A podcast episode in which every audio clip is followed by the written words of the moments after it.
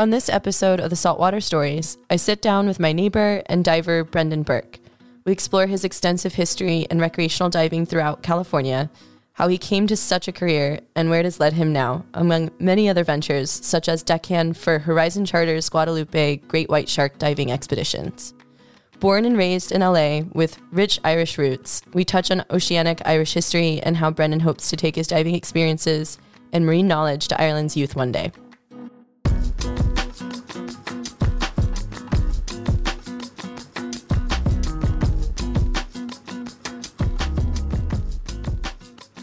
So, Brendan, welcome to the Saltwater Stories. Thank you. I'm Yeah. excited. I'm I've excited too. things. A lot of the local homies, so I'm excited Epic. to be here. yeah, and on the note for everyone that's listening in or watching, um, Brendan and I live on the same street. So, um, what's really funny is we've swapped stories, boat stories of sorts, and just ocean stories. Um, I used to work on a yacht for a very, very small amount of time, but you have worked on many boats, Yes. dive master, Yes. Just an ocean man from like a very simply put way. Um, but kind of getting and jumping in, um, something I'm curious about is that you were born and raised in LA, correct? Yes. Um, so what is the origins or foundations of like how you've gotten into the ocean world? Um, I feel very lucky on this topic. Actually, um, growing up in LA was a little bit different than how my dad grew up.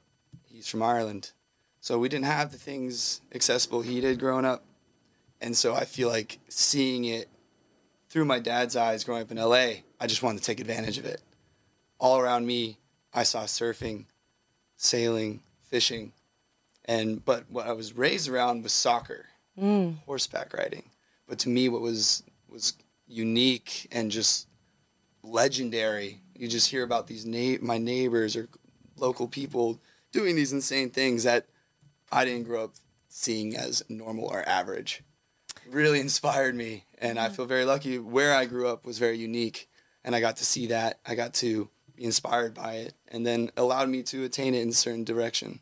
Amazing. So in a lot of ways, it was um, the nuance of it, like the like Yeah. oh my gosh, this is a kind of a new territory, a new world, Yes. and that's what kind of sparked the kind of motivation towards. Yes. Um, Towards the unknown. That was the original kind of mystery fact to it, where I just wanted to learn to surf. You know, Yeah. that wasn't something common in my family. But your mom, now you mentioned your mom my has. mom did Yeah. surf. Now, when I was young, it wasn't common thing, but Yeah. she did surf, and she inspired me to surf. She talked about it. Her favorite thing, just sitting out past the break on the board.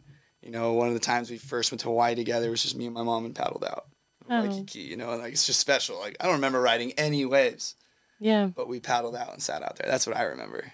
Now, was she someone that took you out surfing for your first surf? Not really, no. No, Okay. my first surfing was a board out of the dumpster and paddling out during the summer or weekends when I had time. And then most of it was actually Baja. Really? Yeah, my you family mentioned. camped in Baja. Mm.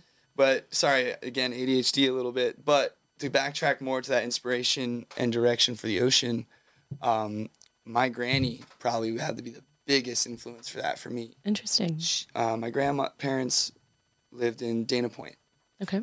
and by living there and being so involved in my youth and my my growth, um, it really pushed me into the ocean, and I feel very lucky to say that. I uh, went to Dana Point Marine Institute every summer. Yeah. You know, with my granny. That was my week with my granny, Mm. and we'd go to the Marine Institute, and that was camp, ocean camp.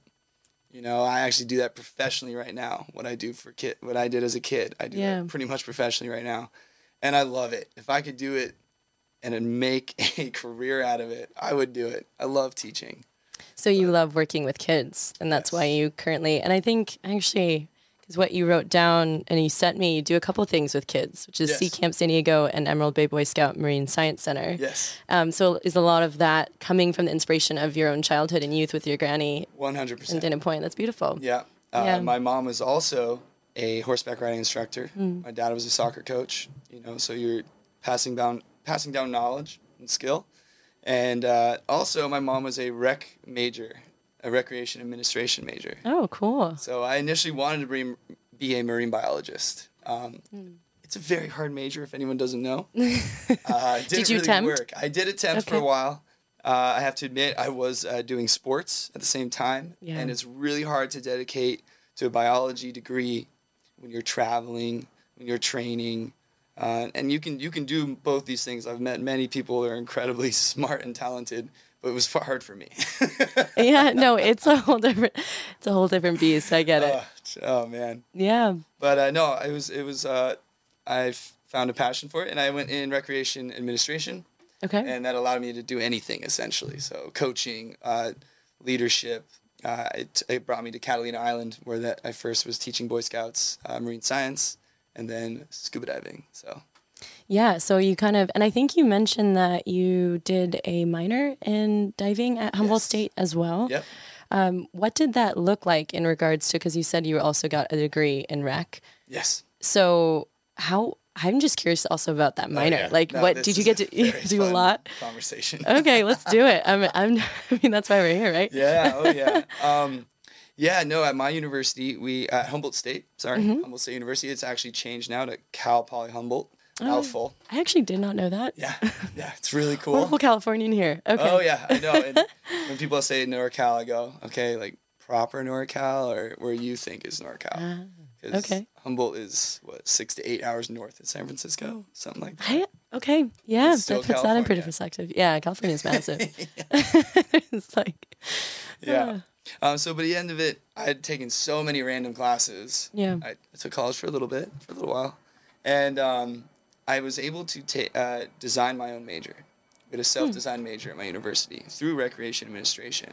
Now, with that, you could s- pick specialties and kind of go in that direction and mold a degree around it. wow. Uh, I felt very lucky because that Yeah. was really cool. It was great for me because I found a way to make college fun. Yeah, I- you get to choose what you want like, to learn. Yeah, found the, the cheat code. I was going to say without. I don't like using the word cheat, but I was camping and teaching scuba diving every weekend for my final years of college, as Wow. a as a grad. Like like my final couple years where other people were studying in the library in the lab, every day. That's incredible. Yeah. But that worked for you. Oh, it did. So it's not cheating. I think you No, just no, found exactly. what what worked for you. And it allowed me to go where I am now. Yeah. So were you? So it sounds like very hands on to get that degree, and so essentially, it sounds like you were doing trips as well. Yeah. So uh, at Humboldt State, uh, the closest water or entry points on the ocean are pretty gnarly, pretty extreme, Yeah, pretty heavy. imagine. Pacific Northwest. Yeah. So the safest place that we would train or teach or even do fun recreation diving was Fort Bragg. So Okay. almost two hours south. Yeah. And we would go camping because we were college students, couldn't afford a yeah. motel every. Bring a every can of beans. You got dinner. Exactly. Yeah. we had that Subway sandwich that lasted a weekend. You know, the really long one. I can't do that. I eat it all at once. that would never work for me. That's good. But I like that. but I'm glad you made that work. Yeah. Once Nice. I discovered Jetboil, that was a game changer. Yeah. Yeah. How that, cool. That was a game changer. But no, it was really cool. It was hands on. Uh, I got to discover the rest of California. I grew up in Southern California, so that was really fun Yeah. for me to experience true California and experience the rest of the Pacific Northwest. And what? So essentially, when was your first time diving? When did you decide you even wanted to go into this degree? Because was this more of a earlier years, or was this just happened chance with Humboldt State That's a great University? question. Um, it kind of ended up happening. It was always a curiosity of mine, and then I just kept going after it, and it led Hmm. me here. So Wow. if I wouldn't be here if those things didn't happen. Yeah. So sometimes I I question, but at the same time, I'm stoked to be here where I am. Yeah. So yeah, I, I wasn't able to dive when I was on the soccer team at Humboldt. Liability. Really? And I really wanted to. It was something I always wanted to do.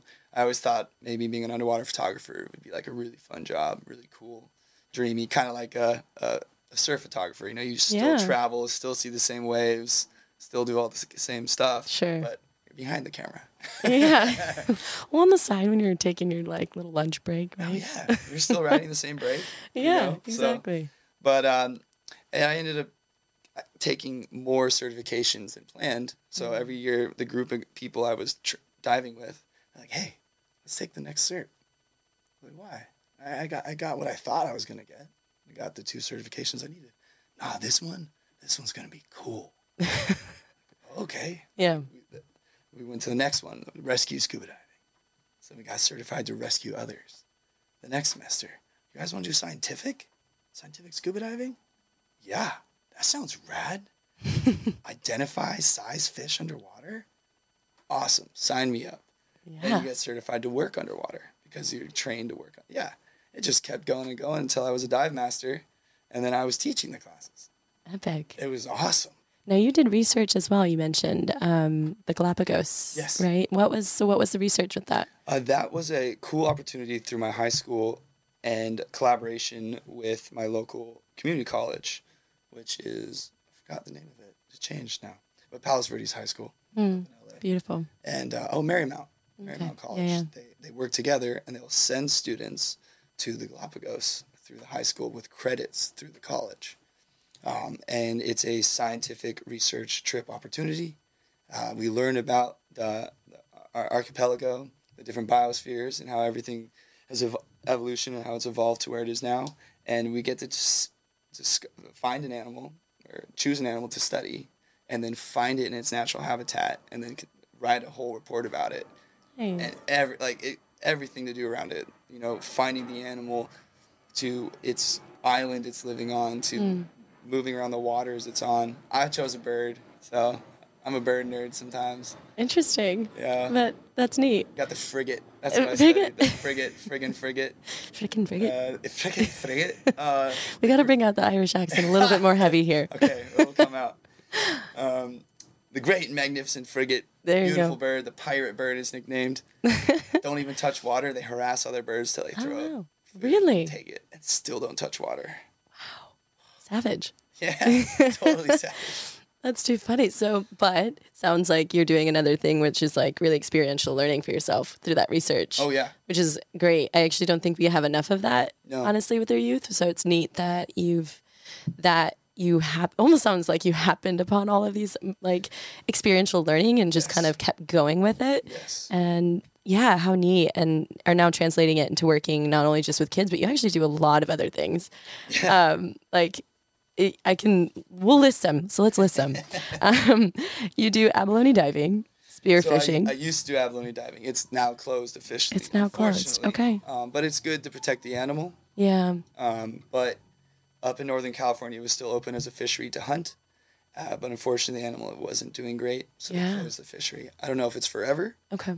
but as a fellow scientist and local enthusiast, I, I understand the protection. So I'm stoked that Yeah. it's going down.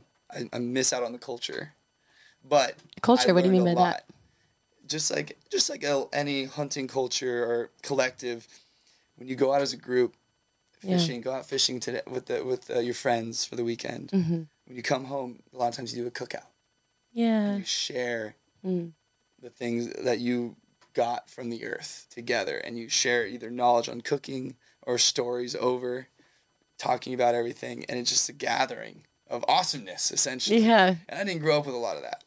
Um, Yeah. And so at Humboldt, when I first started abalone diving with the with the Humboldt State dive team and the other students, we would have an ab fry. We'd we'd all have a cookout, Really take turns, line up on the tables, help prep it all, just have a feast. nice. Stories, right on the beach. You know, like so Yeah. cool. I think it's like nice to have these moments of like community or culture, like you said. Yes. That um, I think that one's like very tribal, uh, has a tribal kind of Yes. Um, background to that as to why we're like, maybe. yeah, like we got food and we're gonna like cook it and then talk about it, Yeah. Yeah. pat each other on the back and then do it again. Um, but no, there's something special. I mean, even t- you know, in other standpoints, like whether you know you're a surfer and you go out and you're like swapping stories about waves, and it's like even backpackers. I I hike and camp and stuff like that. But it's like there's something about sharing stories. Yes. Kind of what we're doing here on this podcast, but it's just like it's beautiful when you've experienced them together, and then to kind of have this like debrief where you're just like you know you're just getting to talk about it. We just it's our passion. So i think that there's um yeah there's neat that there's all these like subcultures even with just abalone Exactly. diving. Yeah. Something I felt lucky to get taught. Yeah. And then something I would love to pass down to my future generations, my Sure. future minions one day, hopefully. yeah. So I, I, I felt special getting that opportunity and just thought it was so cool and would love to continue to pass it down. yeah You know, so Neat. But I bet you're not doing that currently, which makes No, sense. no, yeah. it's it's closed down. Of course. Um, but I just did lobster. I just did the lobster opener. Very lobster nice. Season. How did that go? Oh, very well. I got limits. You got limits. That means you can get seven a day. And so you did that. Yep, I have 21. You got the limit. Got So this was limit. just for yourself, right? You didn't Yeah. take people out, but you So, do that sometimes. I did do that. So Okay. I took him out on the boat on the first. We went out to the Channel Islands, Nice. like San Clemente, Yeah. and uh, did some lobster diving. And so on my break, I get to go in, There you go. and I did. Fun. I, had, I had fun. I had fun. I had fun. Very good.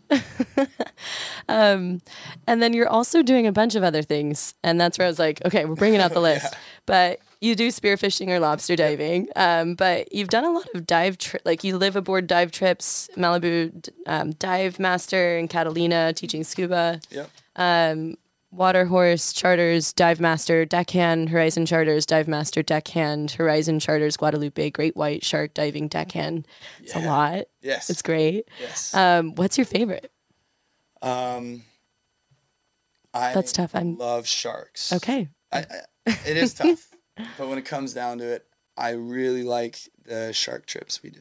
So Yeah. we're one of the only American boats that go leaves from California to Guadalupe Island to go cage diving with great white sharks. yeah Uh, spooky incredible experience, very humbling, Mm. very humbling.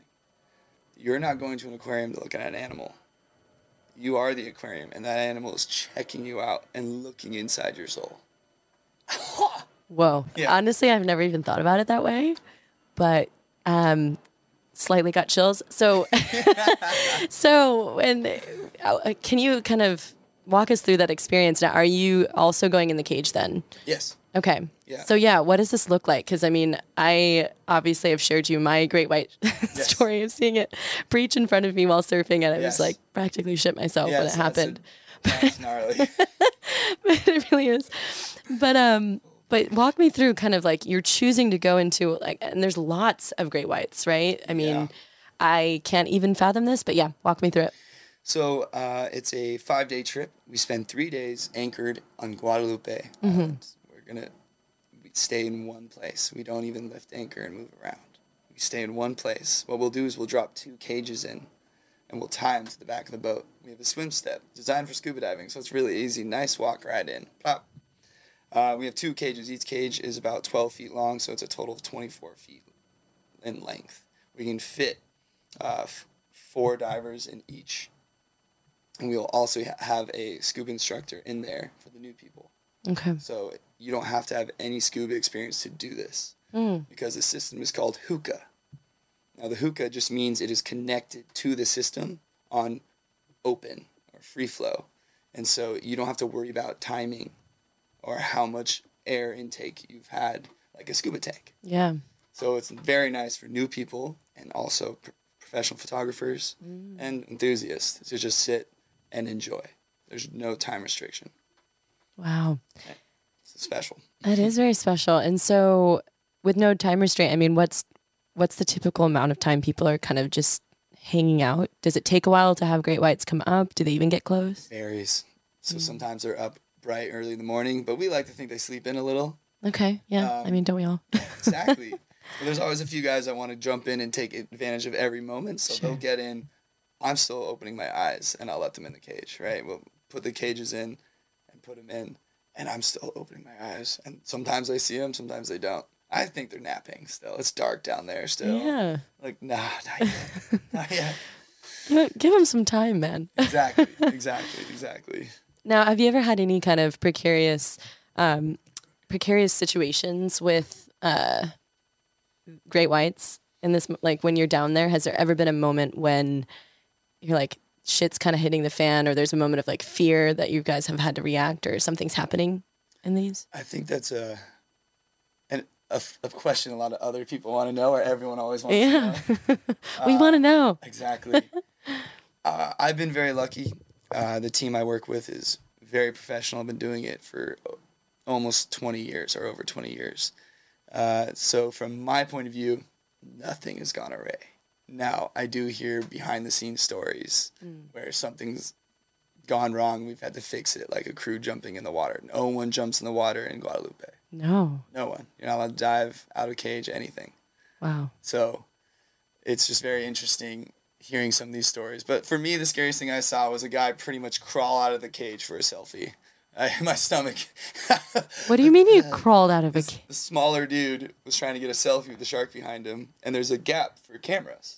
Stop. And he was thin enough to where he just, you know, he, first he stuck his head out, then he stuck his shoulders out, and then he did his whole his whole body Oh, out. I, I was looking at him like, no.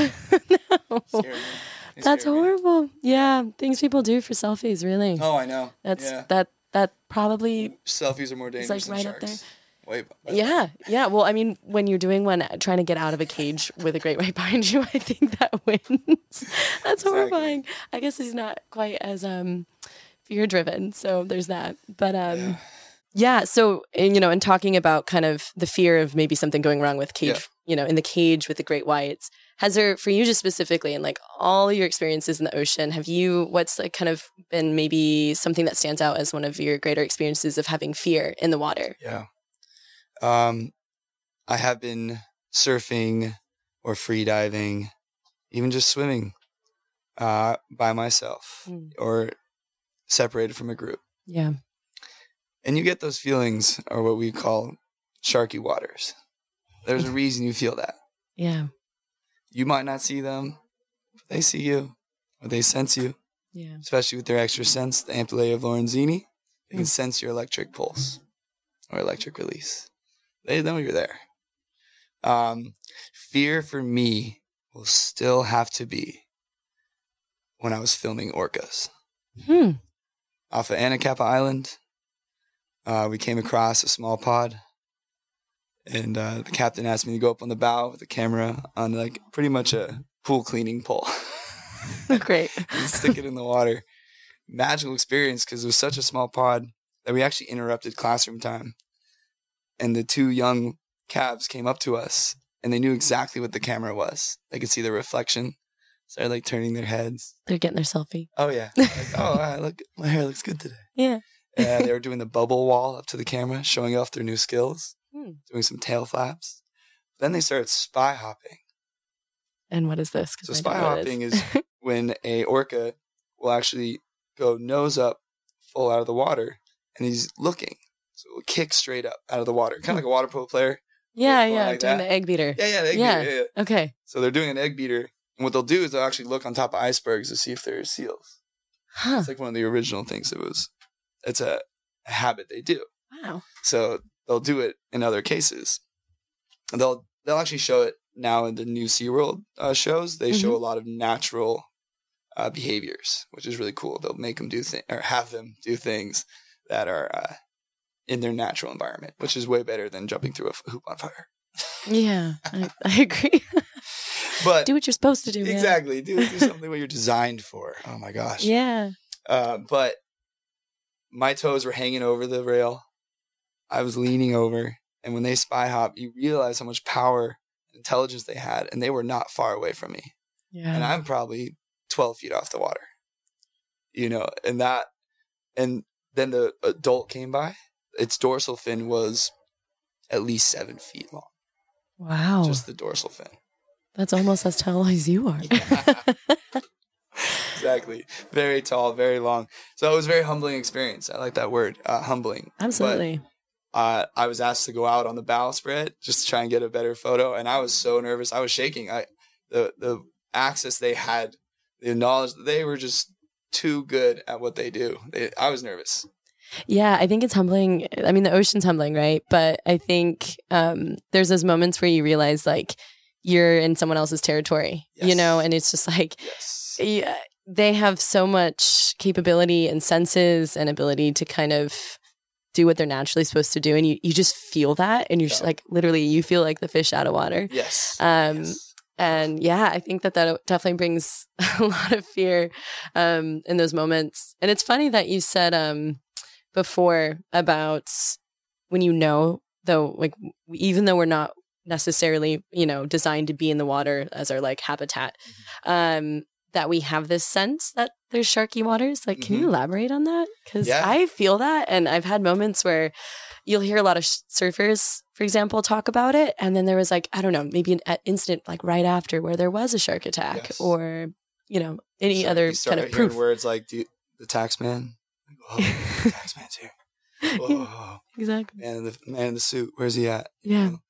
Um, just like how when you go check out a surf spot, there's things you're looking for: Yeah.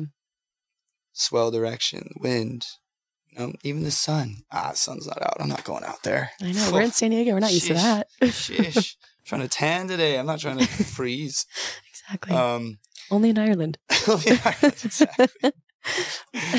Um, but you start noticing these things. They're just cues. They're little, little, little giveaways. So even bad visibility. Hmm. It's not just bad visibility for you. It's bad visibility for the shark as well. So that's where a lot of misidentification can happen. Hmm. When you know these things, you start thinking about it. You know, so um, bad visibility can come with a lot of things. Uplift currents or s- up swell, bringing things from the deep. What else is it bringing up from the deep? All right, yeah. there's always cause and effect the science. It's not just fucking happening. it's not just coming out of nowhere. Well, it's good to know, but I guess I need to know my science a little bit better. Eh, well, I mean, I think anyone that's done any form of school, uh, certification, training, uh, uh, what's it called, uh, being an assistant, you learn skills. You Yeah. notice these things. So by learning and being aware, you can learn these new things. Yeah, I actually, I mean, something that's been neat with just my own experience in the ocean is just I call it data building. Because, like, even just trying to understand how to catch a wave, like when you're learning to surf, like, there's so much data that's being built and like how you're reading the wave. So I can see that in regards to just like marine life in general and understanding your coastscapes a lot better. Um, yeah, and I think there's maybe it's like part of the like um, ethereal, like spiritual side of it, where I'm just like, oh, is it just like a feeling? Is that part of our like animalistic side that just like picks up on it ourselves, or is there a lot more like conscious awareness and like this is the data that I'm I'm picking up on, and therefore I'm feeling spooked, or is there I don't know. I, I still slightly believe in that, like, kind of that gut or intuition or instinctual. I'm right there with you. Yeah. Hundred percent. There's there is that natural feeling, that natural instincts you have. We're all still some form of animal. I know Yeah. a lot of us are turning into robots. A lot of us are still animals out here. um, yes, you have that natural It's instinct. Brendan. You're, you're it. you're the last one. How does it feel? oh no, that's sad. no, no, no. There's at least a little more than just you, but I'm kidding. I hope No, so. like that. um, but no, I think I think there is that spiritual feel that maybe it's not that there's a shark there, yeah. but it's not a good time to paddle out. Yeah. It could be for many reasons. Or unexplainable, too. unexplainable, Yeah. spiritual, intense, unseen. yeah. But why force it? What's the rush? We do these things one for passion, one because it's connected to us, and and three maybe we're good at it. But you're not just gonna go out there on a bad day, on a bad juju. On all the signs are bad, bad currents, bad wind. You know, no one else on the water today. Why is that? I know. I didn't check the news. I didn't I didn't see anyone in the parking lot say anything. Why? Yeah.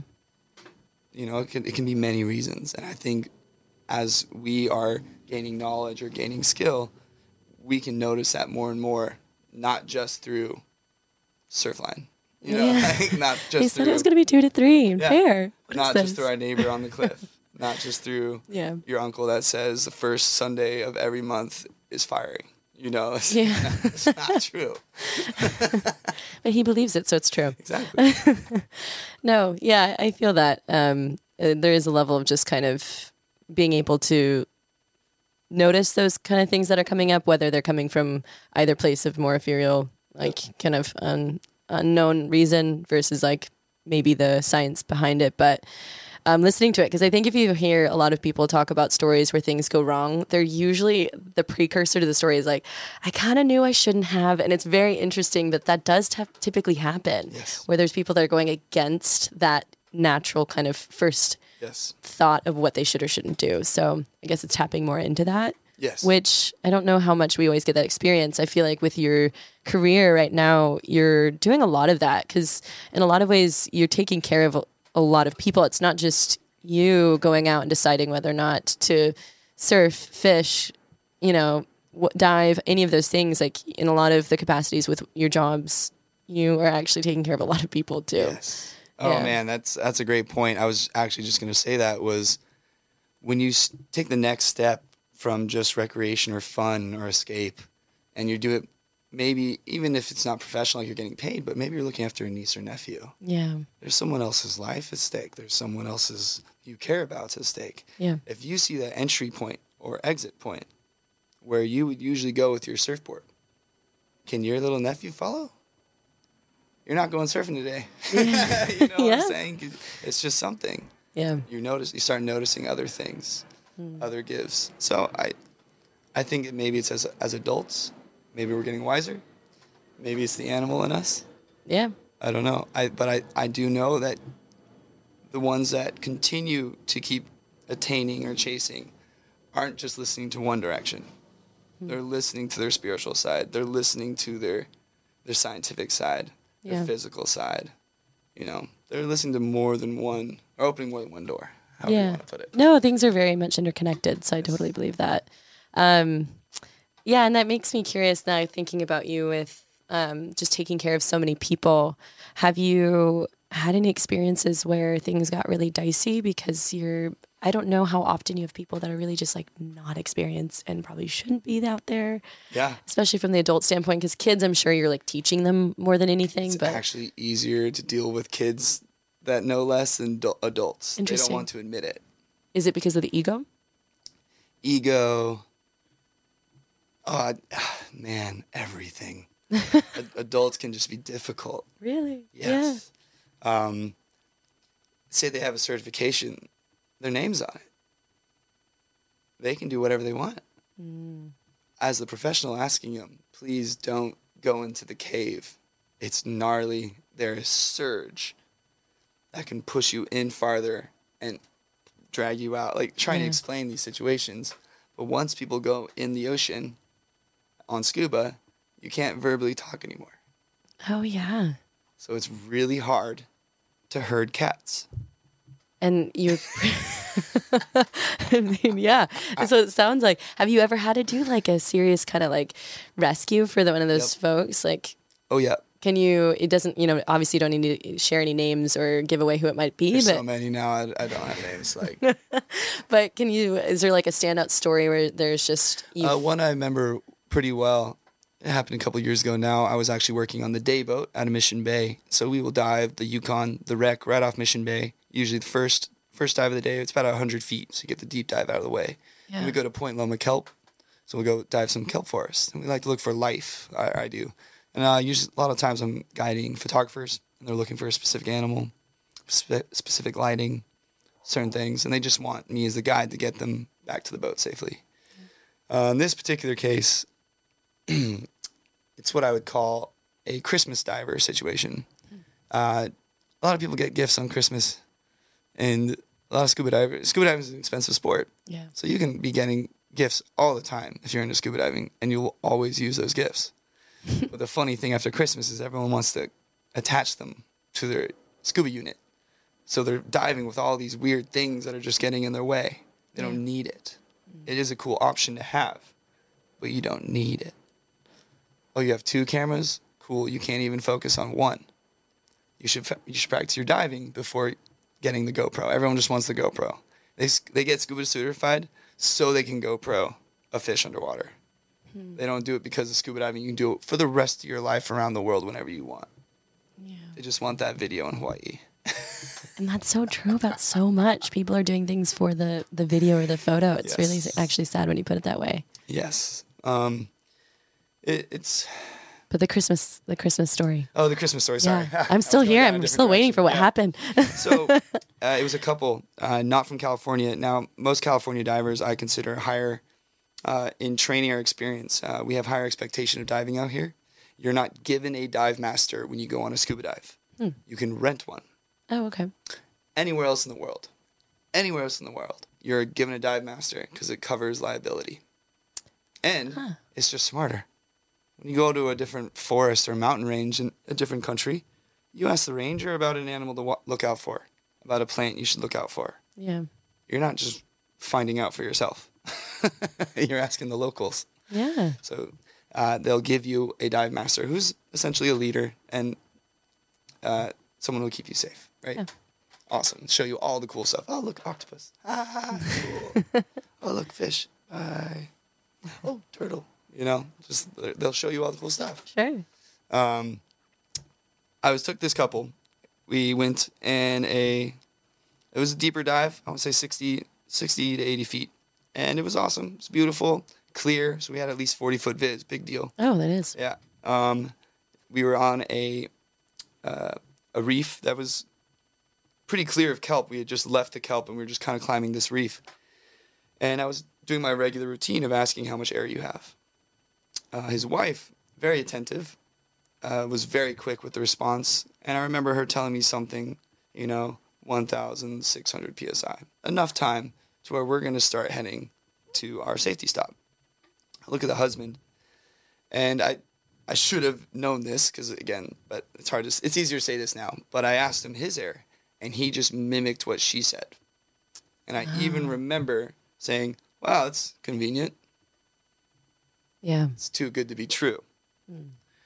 This is what we call he had gotten narked, nitrogen narcosis. It's kind of like uh, having a few drinks. You get aloof about a few things, like, "Oh, where are your keys?" Oh, I set them on some table surface Yeah.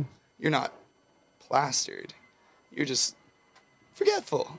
If you get narked at depth, you can do certain things. Forget what you're doing. Not be able to communicate. Some people just start swimming away. Uh, he just was kind of blank or um, space cadet, right? Just, Yeah. uh, but he, he knew enough to say exactly what she did. Um, 1,600 psi. Told me exactly. I was like, okay, cool. Climbing the reef, I ended up turning around and he started going to the surface. You never shoot to the surface, right? Uh, you don't want to do this. You want to have an opportunity to off gas, allow nitrogen to escape your body so you don't get the bends. Now, the bends is too much nitrogen in your body and it will actually get into your joints and it can't escape your joints, these small uh, bubbles, and will actually inflame or grow bigger when you come to gravity, right? Not as much pressure. Bad for you. No bueno. No, no, no. we don't want to go to the chamber. Um, there's a lot more science behind all that I just said. No, I'm with you. No, it's good. I, I said it very simply, I think. yeah. No, you did. most of it's I'm with correct. you. Yeah. But um, they just he decided to shoot without me. So I, I communicated to the wife to start coming up, but stay slow and keep her eyes on me. I grabbed him, slowed him down, checked his psi, realized he had pretty much nothing left. He was under 500. Now you want to leave 500 at all times, and we were still oh, had gee. probably 15 no, yeah, 15 minutes left in the dive, and he's shooting the surface. So I had to take control of the situation, giving him my air, my O2, my backup air, and ending the dive. Still having to do a safety stop, so 15 feet, three minutes to allow the last opportunity for the nitrogen to escape your body. So three minutes there minimum, and then get to the surface. At this point, he had no more air, so he couldn't fill his BCD. So you have him manually inflate it, or I do. So again, that's just one scenario. Wow. Um, it happens, but I feel lucky because of where I got trained. I got overtrained. I'm trained to look out for these things. Yeah. Um, I knew how to handle the situation, and then the t- company I worked for, very professional, and right when I hit the surface, we're on it. Yeah. They knew to communicate with me, and I brought them back to the boat, and we dealt with the situation. Yeah, I feel very lucky. I, I, when I ask people if they've had bad experiences, they're either so bad they can't talk about it hmm. because they weren't all those things I just listed with good company, good training, all that, or they've never had them. So that's even scarier to me. You're a professional in this field, Yeah. and you what you won't know what to do in this scenario. You have no experience in this situation. Yeah, because I'm I'm thinking that all yeah, obviously I've not been trained, but. That's what I'm here for. exactly. But um, but to have that moment that you just explained that when you realized what was happening, right? When you realized Yes. what he just did was copying and Yes. um, nitrogen levels. Um, what did you? get? He got narked. Um, is how you worded it. But um, you have to stay so calm, and Yes. there, like that to me is an incredible thought to have because it's a moment of really that most people would panic under. Yeah. Um, but you have to stay calm in order to kind of handle the situation. Did has that always been something for, that you've had in your life, that demeanor, or is that something that you also trained in regards to just your career in the ocean? I think I think the thing that allows me to stay calm and and focused is more I like to call it more big brother syndrome. I want to help people. I'm I was raised in a tight family where we were very close and I was tough on my siblings, but now they're tougher. I feel like I did good as an older brother. Um, I actually just get really nervous, like before a soccer game, like really nervous. Couldn't eat breakfast and stuff. Um, I get I can get pretty anxious, but again, it's not always uh, um, the situ. I feel lucky with the training, Yeah. so I can always go back on that, and your ability, Yeah. knowing your own ability. Not saying that you're not able. How do you feel about it? That's why athletes are so comfortable and confident with their bodies because they're using them every day. It's not that everyone can't. Most yogis are very in tune with their bodies. Surfers, I love seeing this more social media stuff of watching them actually work out, not surfing. People don't realize they do more, as I say, off the pitch, you know, out of the water. Yeah. They're doing a lot more than just the paddling and riding and shredding. Um, As much as we want to do it all the time. all the time. you know, it, it they have confidence in the their body and their ability. If they get pulled under on that big wave, they can hold their breath and fight to get out and get back on that ski. Yeah, it's it's funny because I've never had like a massive massive hold down by any means, but there's like, and I'm sure you had to do this with your training, but it's like incremental, right? It's like you have these experiences, these are you know the experiential learning that you've had throughout your history, but it's like you kind of experience a situation that's scary, that's you know could potentially provoke panic, and then once you have that experience, then it's like okay, it happens again. You have a little bit better of an understanding of what to do. You've done it before, and that's what's funny about even surfing for me um, from that side of it is that you're constantly like finding that that edge, that line where you can kind of continue to touch upon the fear and the potential kind of like out of my comfort zone, but you're continually learning because as you're touching on that, you are kind of igniting that like you know heart rate's going up, like you're like this is new territory, and Yep. But um, that's what's interesting to me even with hold downs. I'm like, do how do you incrementally get to even a hold down? Um, but I guess with just learning how to just hold your breath and have that really first initial know? yeah. Have you had one? Like a, Oh, I've had a hold down, but not. I wouldn't compare it to big wave riders. yeah, that's kind of what I'm thinking. But I do free diving. okay, So if Yeah. you truly are interested, I recommend doing some free dive training. yeah, get those certs. You can practice your static breath hold. So you're learning learning again more about your body and its abilities, about how much you can hold your breath yeah. and, the, and how your body respond, responds. It's incredible. Well, so I I teach yoga, and what's interesting is that what I've found is actually with, and I do a lot of breath work, and we call it pranayama, but we will do breath holds either with an in, inhale or an exhale, and I find it's really interesting what starts happening in my mind with the exhale holds. So meaning I'm in complete empty and I'm supposed to hold, and we'll do really interesting movements where you're like pumping the belly up and in as you're holding, and you're like using your Wow, arms. you're already doing it pretty much. I, I know, but it's what's funny is that I have this like moment of just like really negative self talk and panic because it's just like I don't yeah, it's so it's very interesting how um I just feel like I can't even though I know I can't. It's Yeah. ridiculous. And I'm just like, Christine, you're, it's only five seconds so far. Yeah. You can Yeah, do this. But it's such a mind game. It's Wow. such a mind game to me, breath work. I think that's so interesting because I will actually, I notice this in scuba divers. Hmm. I notice breathing. If there's a lot of bubbles, you're very nervous. You are so nervous. Hmm. and keep eyes on you. Right? yeah. Okay. yeah. Uh, but another thing, like you just said, you the the release of air, the pre- the pushing out. You're starting to feel these negative things almost. Yeah. In scuba, that's very interesting. You say that. A lot of new divers are afraid to release all their air. If you think about it, you're leaving where you know you can breathe. You're going down to the moon right now where you can't breathe what they breathe down there. Yeah. And you're leaving it. So your body it sounds like this. you won't release all that air. And then airspaces matter in, in scuba. If you have too much air in your body, it's hard to sink. And they'll just stay at the surface, and I'll be like, oh, they're not releasing. air." it's just interesting. They don't have comfortable or confidence in their body in this new scenario yet. Yet. Yet, yes, and it's there. It's just I think it's um, like you even said. There's that kind of fear of the unknown and fear of kind of yeah. I, when you, I feel like when you're on empty, it's feeling like a complete de- depletion, and it's this scary moment of just existing with nothing. Yes. and even though even though we're capable of it to a certain degree yeah so it's um but it's it's it's, it's there's a reason it's a practice to do it so um but i think it's pretty important for a lot of of activities any anyone that's just in the ocean to have some ability to i think be in tune to their bodies breath work Yes. all of that maybe not everyone does but i think it would be Like you're really saying important that data collecting, yeah um, or another word I like to say is uh, adding tools to the tool belt, sure mastering new things. yeah Um, yeah, I agree.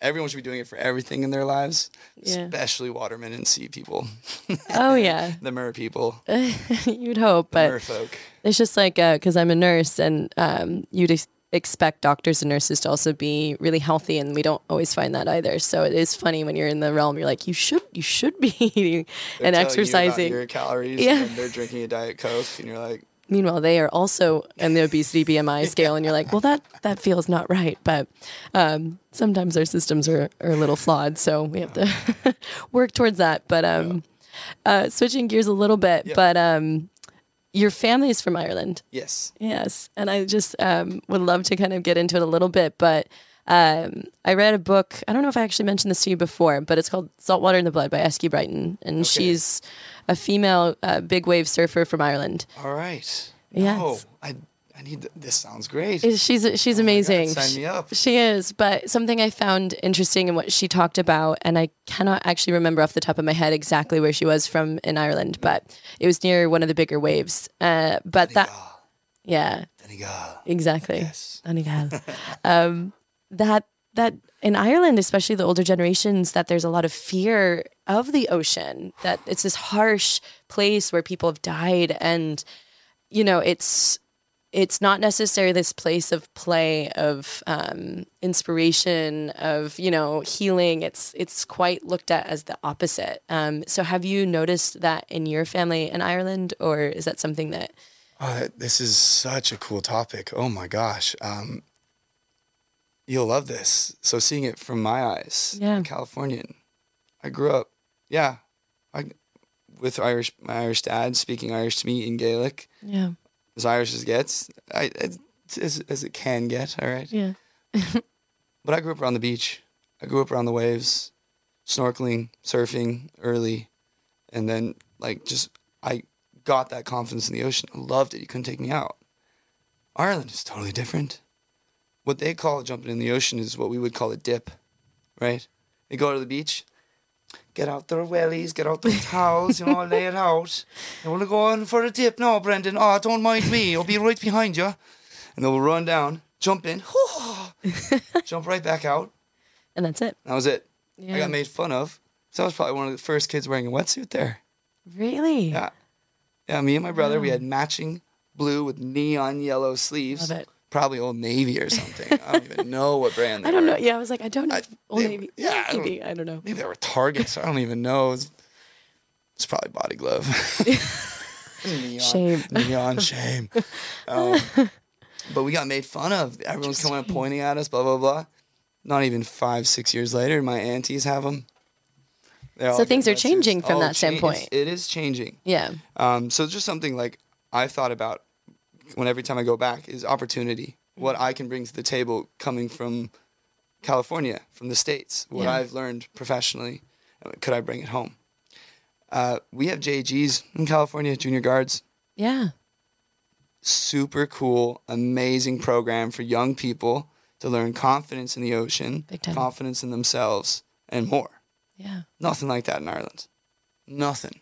You know how many drownings happen in Ireland? I don't. Way too many. Yeah. And I'm sure that's why there's scary amounts. Yeah. Not everyone is encouraged to learn swimming at a young age. Not like how Californians, uh, again, many Americans, not all, but many are encouraged to swim. Yeah. We're all taught that. Californians, we're next to the ocean. We want to swim. yeah. It's sunny, it's warm, exactly. more or less. Most of us. Yeah. Um, so it's a sad topic. It's super sad. Yeah. Um, the fishermen, each village had a sweater. You've you've heard of the, the Irish wool sweater, yeah, Yes. the Aran Island sweater, right? yeah. each village had its own knot. Hmm. So, so the, the, the stitching down it Yeah. would be different according to each village. The fishermen would go out, and during bad storms and everything, if anyone went missing, presumed dead. Hmm. And that was every fishing village. Now, if a body washed up on shore, you could find the sweater and you knew which village he was from. If he survived, the Irish saying goes, is he's living on borrowed time. Hmm. He's meant to pass on. There's this weird mystery connection with the ocean. Oh, like if there's a near miss drowning. If you survive the drowning, you're supposed to die. You're living on borrowed time. You're gonna die soon. How spooky, actually. Yes. Yeah. Yes. All right. And um, that's kind of mind boggling. So there's just kind of why even go out and fish? Why have anybody go in the water if that's the outlook on it, right? Yeah. Uh, one obviously plentiful resource, Sure. but it, later on it came down to they didn't have much else. sure. So that was a big part of it. Yeah. Uh, it's just interesting when you look back to the old Irish folklore. You know, Yeah. just like any culture, the Greeks and the Norse, they were old Irish gods as well, much older. Uh, they talk about these different um, invasions. Now, these are just different people coming to an island country. Yeah. We weren't explorers like the Polynesian people, their tribes, and they would travel to other islands and make maps. The actually weren't like that Or Vikings even, you know, right? the Vikings. But first, the Vikings would just go along the coastline. They didn't. They weren't crossing oceans at one yeah. point. Yeah. When they got to Ireland, they were. But but we weren't doing that kind of stuff. So a lot of our whole history is groups of people coming in. So if you look at it like that, the ocean is a road for others to come at you. So there's a lot of interesting mm-hmm. perspective on the ocean, which is something intrigues me, and I would love to continue with my own passions and and and, and direction in life is the connection of Ireland, California, and the ocean, Yeah. and trying to I don't know about mo- modernize is the right word, but pass on knowledge, incorporate old folklore with new knowledge. You know, Yeah. surfing is blowing up in Ireland now. Yeah. I um Huge. I think it really is, especially from the book that I was reading. It seems like it's more of the older generations that still look at the ocean in that way or still have that kind of vantage and Yep. narrative that it's Yes. this place of kind of fear, Bad juju. danger, yeah, bad juju. And then kind of the youth are actually breaking that narrative. And like you, what you're saying is kind of no, keeping Gaelic and the heritage, keeping an important aspect, which I think is beautiful. And I think I see that happening in a resurgency in like Hawaii from what Mm-hmm. I've read on that as well, um, is bringing back the importance of a culture that, Yes. you know, in the roots. Um, but like you said, it's like something like the junior lifeguards, like having something uh, that opens up the accessibility of what is potentially open to the youth there. And it's, there's endless possibilities. Oh yeah. Um, and that's what's actually really beautiful. Do you know if, if is that just more of a goal that you're saying now, or is there like something in the works? Nothing's in the works yet. Okay. Um, it. I've. I just got, actually got back to California two months ago after being in Ireland for three and a half months, and it was just it was incredible getting to know the local area. Um, different from where I grew up going as a kid, so it was a little different. But it's on the coast. Yeah. I could surf. I could ride horses on the beach, hike on mountains overlooking um, these old legendary, just island landscapes. It was incredible. but I see opportunity, and I would love one day to own companies both in California and in Ireland. If it's just a youth program, I don't care. It's awesome. I think it'd be so cool. I so hope to see that. Yeah. I'm like full supporting. That's fabulous. Yeah. And I, and I can incorporate the fishermen, the Coast Guard, the local. Now, now we have uh, international Irish surf team. They're coming up. Very yeah, nice. Yeah, that, yeah, they're coming through. Something that just came to mind. Do you guys have lifeguards on any of your beaches in Ireland? Uh, we do, but only during like the summer. And Okay. honestly, they're like high school kids. really? They're not like freaking Byron Bay masculine jock sexmeisters, you know, running Keep going. around, right? No, they're not. Yeah. They're not their San Diego beefcakes. They're not your Byron Bay boys. You know, they're not the the legendary lifeguards. But I think the fact that they are providing it during summer Yeah. is still big. better, and I like. They're really big with the flag system there. Okay. So if it, if it's heavy winds, if it's heavy storms, there's a certain flag that will come up, and the, the Irish are getting better at reading the flags and not just going out to the beach and getting taken away by a wave. Yeah. No, and I think, um, yeah, so seeing that kind of change in like the importance of having a lifeguard and um, bringing that sense of safety, especially Yes. with the past and the history and the roots um, that Ireland has in regards to looking at the ocean is important. But yeah, I see so much with uh, your history of kind of working with the youth, Yeah. how it's affected your life and your roots, your Yes. family, and being able to kind of tie that together. I think that that's a really sweet spot. I really Oh hope yeah. that No, I I only see happening. bueno. Perfect. Um, yeah, no, I'm looking forward to that. Well, I guess I'll, that's, I, I feel like such a good place to end. The last thing I'll say is that, um, is there anything else that's inspiring you? I know you're getting your captain's or you're trying to Oh, get yeah. your captain's I'm going license. for my but- captain's license, my hundred ton, so yeah. I could run and operate my own boats and decent sized. And uh, again, I only see opportunity. Yeah. Keep working for the companies I like, and then eventually start my own. yeah. And again, like you said, I'll be connected to the ocean for a very long time. You'll have to pull me away. yeah, I, I don't doubt it. Well, I'm very excited to see where, where all of this leads for you. Heck And yeah.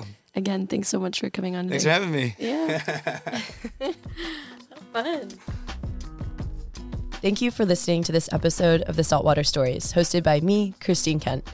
If you enjoyed this episode, please share and like, follow, and or subscribe to wherever you're listening in today. If you think there are saltwater stories out there worth sharing on this podcast that I've yet to explore, please don't hesitate to reach out to me on my Instagram at the Saltwater Stories.